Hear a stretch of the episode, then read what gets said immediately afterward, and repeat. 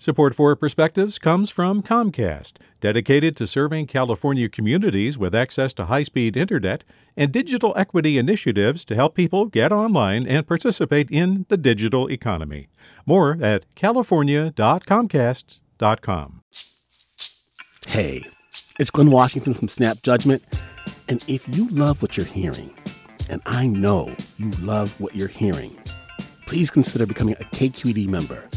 Get special access to cool events, behind the scenes footage, and so much more. Plus, you'll sleep better at night knowing you did your part for the community you depend upon. It's in you. Please be in it. Visit donate.kqed.org slash podcasts to sign up now. That's podcast with an S.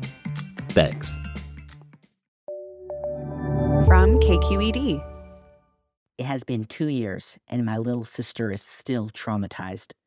About two years ago, she was taking a walk mid morning next to my mother in our suburban neighborhood when a coyote viciously ran from behind and attacked her.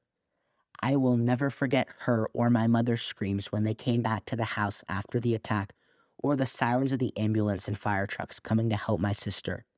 I will never forget her leaving for the hospital. And since that incident, I often think about what it means to live in the Bay Area, a wonderful intersection of natural beauty with our mountains and hills and human development, a place where wildlife and humans coexist. And since we coexist, what is our responsibility to keep wild animals wild and coexisting peacefully so what happened to my sister does not happen to others? The months before my sister's attack, local news stories showed a woman feeding a coyote outside a nearby Starbucks. I will never know if that is the same coyote that attacked my sister, but I do know that feeding wild animals will absolutely not keep them wild.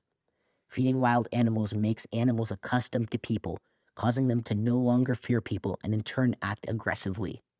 And yet, if someone does encounter a coyote or another wild animal, they should know what to do. Make sure to yell, scream, act big, and scare that animal away. Wild animals should be made scared of humans, this too helps keep them wild. We live in a special place, and with this privilege comes responsibility the responsibility to act thoughtfully in a way that keeps wild animals wild. The repercussions of not doing so are too dangerous. So, I hope everyone takes these simple steps and more to make sure wild animals stay wild so no one else experiences my little sister's trauma. With a perspective, I'm Callen Bronson.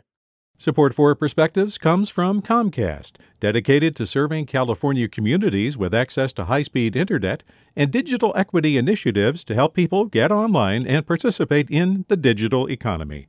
More at california.comcast.com.